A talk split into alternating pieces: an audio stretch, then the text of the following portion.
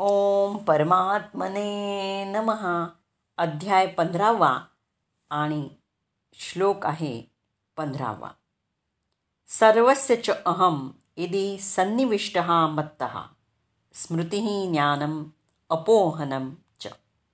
वैदेही च सर्वैः अहम एव वेद्यः. वेदान्तकृतवेदवित् एव च अहम. मी प्रत्येकाच्या हृदयात स्थित आहे. माझ्यापासूनच स्मृती ज्ञान आणि विस्मृती होतात. सर्व वेदांद्वारे जाणण्यायोग्य मीच आहे. निस्संदेह मी वेदांताचा संकलक आहे आणि वेदांचा ज्ञाताही मीच आहे. भगवंत प्रत्येकाच्या हृदयात परमात्मा रूपानं स्थित आहेत सर्व क्रियांचे प्रेरक तेच आहेत. जीव आपल्या पूर्वजन्मातील सर्व काही विसरतो परंतु त्याच्या सर्व कर्मांचे साक्षी असणाऱ्या भगवंतांच्या आदेशानुसारच त्याला कर्म करावं लागतं. म्हणून तो पूर्वकर्मानुसार पुन्हा आपल्या कर्माचा प्रारंभ करतो. आवश्यक ते ज्ञान त्याला पुरवलं जातं. स्मृती प्रदान केली जाते आणि तो पूर्वजन्माबद्दल सर्व काही विसरतोही. अशा रीतीनं भगवंत केवळ सर्वव्यापीच आहेत असं नव्हे तर अंतर्यामी परमात्माही आहेत. तेच सकाम कर्माचे फळही प्रदान करतात. निर्विशेष ब्रह्म भगवंत आणि परमात्मा म्हणूनच केवळ ते पूजनीय आहेत असं नव्हे तर ते वेदावतार या रूपानंही आराध्य आहेत. वेद हे लोकांना आपल्या जीवनाला असं वळण देण्यास अचूक मार्गदर्शन करतात जेणेकरून ते स्वगृही भगवतधामात परत जाऊ शकतील. वेद हे भगवान श्रीकृष्णांबद्दल ज्ञान प्रदान करतात. श्रीकृष्ण व्यासदेव या आपल्या अवताराद्वारे वेदांचं संकलन करतात. व्यासदेवकृत श्रीमद भागवत हे वेदांत सूत्राचं भाष्य आहे आणि ते वास्तविक ज्ञान प्रदान करतं. भगवंत हे इतके परिपूर्ण आहेत की जीवाचा उद्धार करण्याकरता ते अन्नाचा पुरवठा आणि पचनही करतात. तेच सर्व कर्मांचे साक्षी असून वेदांच्या रूपानं ज्ञान देतात. भगवान श्रीकृष्ण स्वतः भगवद्गीतेची शिकवण देतात. बद्ध जीवांद्वारे ते आराध्य आहेत आणि याप्रमाणे भगवंत सर्व मंगलदायी आणि कृपामयी आहेत. जीव जेव्हा वर्तमान देहाचा त्याग करतो तेव्हा त्याला सर्व गोष्टींचं विस्मरण होतं. परंतु भगवंतांच्या प्रेरणेमुळे तो पुन्हा आपली कर्म सुरू करतो. त्याला जरी पूर्वकर्मांचं विस्मरण झालं तरी खंडित पूर्वकर्मांना पुन्हा प्रवृत्त करण्यासाठी भगवंत त्याला बुद्धी देतात. म्हणून अंतर्यामी भगवंतांच्या आदेशानुसार या जगतात जीव केवळ सुखदुःख भोगतो एवढंच नव्हे तर वेदांचं ज्ञान प्राप्त करण्याची सुसंधीही त्याच्याकडून प्राप्त होते.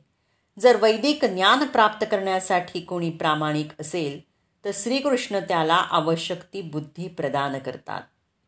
भगवंतांनी अशा प्रकारे जाणण्यासाठी वेदांचं ज्ञान का बरं प्रकट केलं? कारण जीवानं व्यक्तिशः श्रीकृष्णांना जाणणं आवश्यक आहे. वेद या गोष्टीला तुजुरा देतात. चतुर्वेद वेदांत सूत्र उपनिषद आणि पुराणांसहित संपूर्ण वेद वाङ्मयात भगवंतांच्या गुणगौरवांचं गायन करण्यात आलं आहे. वैदिक कर्मकांड करून वैदिक तत्त्वज्ञानाची चर्चा करून आणि भक्तीद्वारे भगवंतांची आराधना करून भगवत प्राप्ती होते. म्हणून श्रीकृष्णांना जाणणं हाच वेदांचा उद्देश आहे. श्रीकृष्णांचा साक्षात्कार करण्यासाठी आणि त्यांना जाणण्यासाठी वेद आपल्याला मार्गदर्शन करतात. वेदांचं अंतिम ध्येय भगवंतच आहेत. वेदांत सूत्रात एक पॉईंट एक पॉईंट चारमध्ये असं अनुमोदन आहे की मनुष्य तीन अवस्थांमध्ये पूर्णत्व प्राप्त करू शकतो. वेदांना जाणल्यानं त्याला भगवंतांशी असणाऱ्या आपल्या संबंधाचं ज्ञान होऊ शकतं. विविध मार्गांचा अवलंब करून त्यांना तो शरण जाऊ शकतो आणि अखेरीस परमलक्ष्याची भगवंतांची प्राप्ती करू शकतो. या श्लोकामध्ये वेदांचं प्रयोजन वेदांचं ज्ञान आणि वेदांचं लक्ष याचं स्पष्ट निरूपण करण्यात आलं आहे. श्लोक आहे सोळावा. द्वौ इमो पुरुषौ लोके क्षरहा च अक्षर एव च. क्षरः सर्वाणि भूतानि कूटस्थाः अक्षराः उच्यते. च्युत म्हणजे क्षर अच्युत म्हणजे अक्षर असे जीवांचे दोन वर्ग आहेत. भौतिक जगतात सर्व जीव हे च्युत असतात आणि आध्यात्मिक जगतातील प्रत्येक जीवाला अच्युत असं म्हटलं जातं. भगवंतांनी व्यासदेव या अवताराद्वारे वेदांत सूत्राचं संकलन केलं आहे. या ठिकाणी भगवंत सारांश रूपानं वेदांत सूत्राचं निरूपण करत आहेत. ते म्हणतात की असंख्य जीवांचे दोन वर्गामध्ये विभाजन करता येतं. च्युत आणि अच्युत. जीव हे भगवंतांचे सनातन विभिनांश किंवा विभाजित अंश आहेत. जेव्हा ते भौतिक प्रकृतीच्या संपर्कात असतात तेव्हा त्यांना जीवभूत म्हटलं जातं. या ठिकाणी योजिलेले संस्कृत शब्द क्षरहा सर्वाणी भूतानी ते च्युत आहेत. जे भगवंतांशी एकरूप आहेत त्यांना अच्युत म्हटलं आहे. या ठिकाणी एकरूपता या शब्दाचा अर्थ जीवांना वैयक्तिक अस्तित्व नाही. परंतु त्यांच्यामध्ये विसंवाद नाही. सृष्टीच्या प्रयोजनाच्या बाबतीत त्या सर्वांचं एकमत आहे. आध्यात्मिक जगतात सृष्टी करण्याचा प्रश्नच उद्भवत नाही. परंतु वेदांत सूत्रामध्ये भगवंत हे सर्व प्रकटीकरणाचे स्रोत असल्याचं सांगितल्यामुळे ही संकल्पना स्पष्ट करण्यात आली आहे. भगवान श्रीकृष्णांच्या विधानानुसार जीवांचे दोन वर्ग आहेत. वेद या गोष्टीला प्रमाणित करतात म्हणून त्याविषयी काहीच संदेह नाही. पाच इंद्रिय आणि मनाशी संघर्ष करणाऱ्या जीवांना भौतिक शरीरं असतात आणि ही शरीरं निरंतर बदलत असतात. जोपर्यंत जीव बद्धावस्थेमध्ये आहे तोपर्यंत पदार्थाशी संपर्क असल्यामुळे त्याचं शरीर बदलत असतं. जड पदार्थांमध्ये परिवर्तन होत असतं. म्हणून जीवही बदलल्याचं दिसतं. तथापि आध्यात्मिक जगतातील देह हा भौतिक तत्वांपासून बनलेला नसतो म्हणून तो विकारी नसतो. भौतिक जगतात जीवामध्ये जन्म वाढ उपस्थिती जनन क्षय तथा विनाश हे सहा विकार आहेत. हे विकार भौतिक शरीराचे आहेत परंतु आध्यात्मिक जगतात शरीर बदलत नाही. त्या ठिकाणी जन्म मृत्यू जरा व्याधी काहीच नसतं. तेथे सर्व काही एकत्वामध्ये स्थित असतं. या भौतिक जगताच्या संपर्कात येणाऱ्या आदिजीव ब्रह्मदेवापासून ते सूक्ष्म कीटकापर्यंत सर्वांचं शरीर बदलत असतं. म्हणून ते सर्व च्यूत आहेत. तथापि आध्यात्मिक जगतात ते एकत्वामध्ये सदैव मुक्त आहेत. श्लोक आहे सतरावा. उत्तमाः पुरुषाः तू अन्याः परम आत्मा इति उदाहृतः। यः लोकत्रयम् अविश्यविर्भती अव्ययाः ईश्वराः। या दोहों व्यतिरिक्त एक परमपुरुष परमात्मा आहेत। ते स्वतः अव्ययी भगवंत आहेत आणि तेच त्रिलोकांमध्ये प्रवेश करून त्यांचं पालनपोषण करत आहेत। तर या श्लोकाची संकल्पना कठोपनिषदात दोन पॉईंट दोन पॉईंट तेरामध्ये आणि श्वेतांश्वर उपनिषदामध्ये सहा पॉईंट तेरामध्ये सुंदर रीतीनं करण्यात आली आहे. त्या ठिकाणी स्पष्टपणे म्हटलं आहे की असंख्य जीवामध्ये काही बद्ध आहेत तर काही मुक्त आहेत. या सर्वांच्याहून श्रेष्ठ असा परमात्मा पुरुषोत्तम आहे. उपनिषदातील श्लोक असा आहे की सर्व बद्ध आणि मुक्त जीवांमध्ये एकच चेतन पुरुष पुरुषोत्तम भगवान आहे जो सर्व जीवांना त्यांच्या त्यांच्या कर्मानुसार भोग प्राप्त करण्याची सुविधा उपलब्ध करून देतो आणि त्यांचं पालनही करतो. तेच पुरुषोत्तम भगवान प्रत्येक जीवाच्या हृदयात परमात्मा रूपानं स्थित आहेत. जो बुद्धिमान मनुष्य त्यांना जाणू शकतो तोच केवळ परिपूर्ण शांती प्राप्त करण्यास प्राप्त आहे. अन्य कोणीही नाही. श्लोक आहे अठरावा. यस्मात शरम अतिताः अहम अक्षरात अपि च उत्तमाः. अतः अस्मि लोके वेदे च प्रथिताः पुरुष उत्तमाः. मी च्युत आणि अच्युत यांच्याही अतीत दिव्य आणि सर्वश्रेष्ठ असल्यामुळे जगतामध्ये तसेच वेदांमध्ये पुरुषोत्तम म्हणून प्रसिद्ध आहे. तर भगवान श्रीकृष्णाहून बद्धजीव किंवा मुक्त जीवही श्रेष्ठ नाहीत. म्हणूनच ते पुरुषोत्तम आहेत. जीव आणि भगवंत यांना आपापलं वैयक्तिक स्वरूप आहे. या दोहोंमधील फरक हा आहे की बद्धावस्थेतील असोत अथवा मुक्तावस्थेतील. परिणात्मकदृष्ट्या जीव भगवंतांच्या शक्तीपेक्षा वरचढ होऊ शकत नाही. भगवंत आणि जीव हे सर्व बाबतीत समस्तर किंवा समरूपच आहेत. असा विचार करणं चुकीचं आहे. भगवंत आणि जीव यांच्यामध्ये सदैव श्रेष्ठता आणि कनिष्ठता असतेच. कोणीही भगवंतापेक्षा श्रेष्ठ असू शकत नाही. लोके शब्द पौरुष आगम. स्मृतिशास्त्र असं दर्शवतं की निरुक्ती शब्दकोशामध्ये सांगितल्याप्रमाणे वेदांचं प्रयोजन हे स्मृतिशास्त्रामध्ये सांगण्यात आलं आहे. भगवंतांचं त्यांच्या अंतर्यामी परमात्मा रूपाचंही वेदांमध्ये छांदोग्य उपनिषदामध्ये आठ पॉईंट बारा पॉईंट तीनमध्ये वर्णन आढळत आहे. देहातून बाहेर येणारा परमात्मा निर्विशेष ब्रह्मज्योतीमध्ये प्रवेश करतो आणि नंतर आपल्या आध्यात्मिक स्वरूपामध्ये स्थित राहतो. त्या परमात्म्यालाच पुरुषोत्तम म्हटलं आहे. याचा अर्थ पुरुषोत्तम आपलं आध्यात्मिक तेज प्रदर्शित आणि प्रसारित करत आहेत. आणि तेच म्हणजे सर्वश्रेष्ठ प्रकाश आहे. त्या परमपुरुषाचं अंतर्यामी परमात्मा हे एक रूप आहे. सत्यवती आणि पराशर मुनींचे पुत्र म्हणून प्रकट होऊन ते स्वतः व्यासदेवांच्या रूपात वैदिक ज्ञानाचं विश्लेषण करतात. श्लोक आहे एकोणीसावा. यहा माम एवं असम्मुडाः जानती पुरुष उत्तमम। स सहा सर्ववित भजती माम सर्वभावेन भारत। जो मला संशयरहित होऊन पुरुषोत्तम भगवान म्हणून जाणतो तो सर्वज्ञ। म्हणून हे भारता तो माझ्या भक्तीमध्ये पूर्णपणे संलग्न होतो। तर जीव आणि परमसत्य यांच्या स्वरूपाविषयी अनेक तात्विक तर्क आहेत। आता या श्लोकामध्ये भगवंत स्पष्टपणे सांगतात की जो भगवान श्रीकृष्णांना पुरुषोत्तम म्हणून जाणतो तो वस्तुत सर्वज्ञ आहे.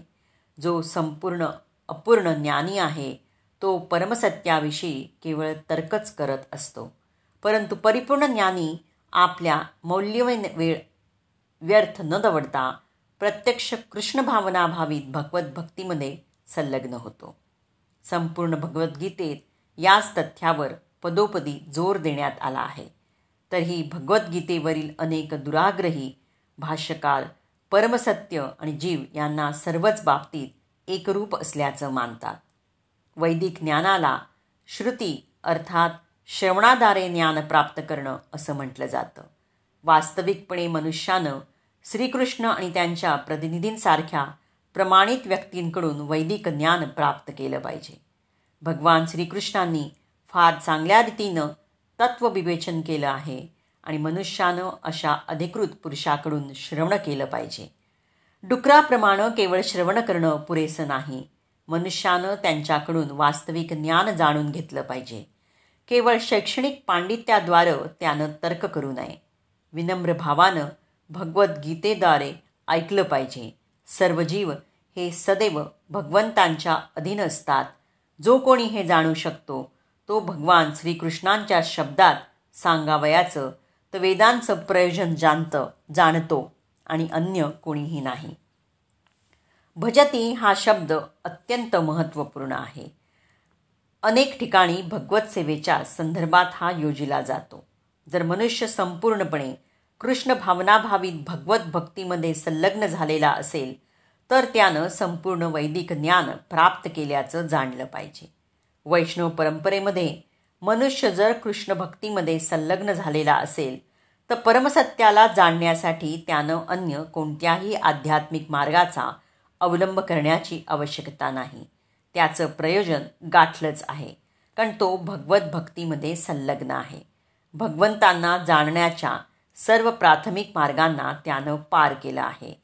शेकडो हजारो वर्षापर्यंत तर्क करूनही जर मनुष्य श्रीकृष्ण हेच पुरुषोत्तम भगवान असल्याचं जाणत नाही आणि त्यांना शरण जात नाही तर त्याने इतक्या जन्मांपर्यंत आणि वर्षांपर्यंत केलेला तर्क म्हणजे केवळ निरर्थक काल अपव्यय आहे. आता या अध्यायातील शेवटचा श्लोक विसावा म्हणून आज थोडासा जास्त आपण लांबूयात. इति गुह्य तमम शास्त्रम इदम. उक्त्वं मया अनघ। एतत् बुद्ध्वा बुद्धिमान स्यात कृतकृत्य च भारत। हे निष्पाम अर्जुना हा वैदिक शास्त्रांचा परमगुह्य गाबा आहे आणि तो आता मी तुला प्रकट केला आहे. जो कोणी हे जाणेल तो बुद्धिमान होतो आणि त्याच्या प्रयत्नांद्वारे सिद्ध होतो. तर भगवंत या श्लोकात स्पष्टपणे सांगतात की हे तत्त्व सर्व शास्त्रांचं सार आहे. भगवंतांनी ज्या यथार्थ रूपामध्ये ते प्रदान केलं आहे त्याच रूपात ते मनुष्यानं जाणलं पाहिजे. अशा रीतीनं मनुष्य बुद्धिमान आणि दिव्य ज्ञानामध्ये परिपूर्ण होईल. भगवंतांचं हे तत्त्वज्ञान जाणल्यानं आणि त्यांच्या दिव्य सेवेमध्ये संलग्न झाल्यानं सर्वजण प्राकृतिक गुणांच्या सर्व विकारातून मुक्त होऊ शकतात. भक्तियोग हा आध्यात्मिक ज्ञानाचा मार्ग आहे. जिथे भक्तियोग आहे तिथे भौतिक विकार असू शकत नाहीत. भगवत भक्ती आणि भगवंत यांचं स्वरूप आध्यात्मिक असल्या कारणानं ते एक समानच आहे. भक्ती ही भगवंतांच्या अंतरंगा शक्तीच्या अधिपत्याखाली केली जाते. भगवंतांना सूर्य आणि अज्ञानाला अंधकार म्हटलं जातं. जिथे सूर्य आहे तिथे अंधकार राहू शकत नाही.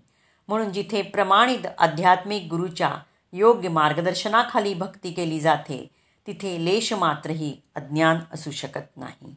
शुद्ध आणि बुद्धिमान होण्यासाठी सर्वांनी कृष्ण भावनेचा स्वीकार करून भक्तीमध्ये संलग्न झालं पाहिजे.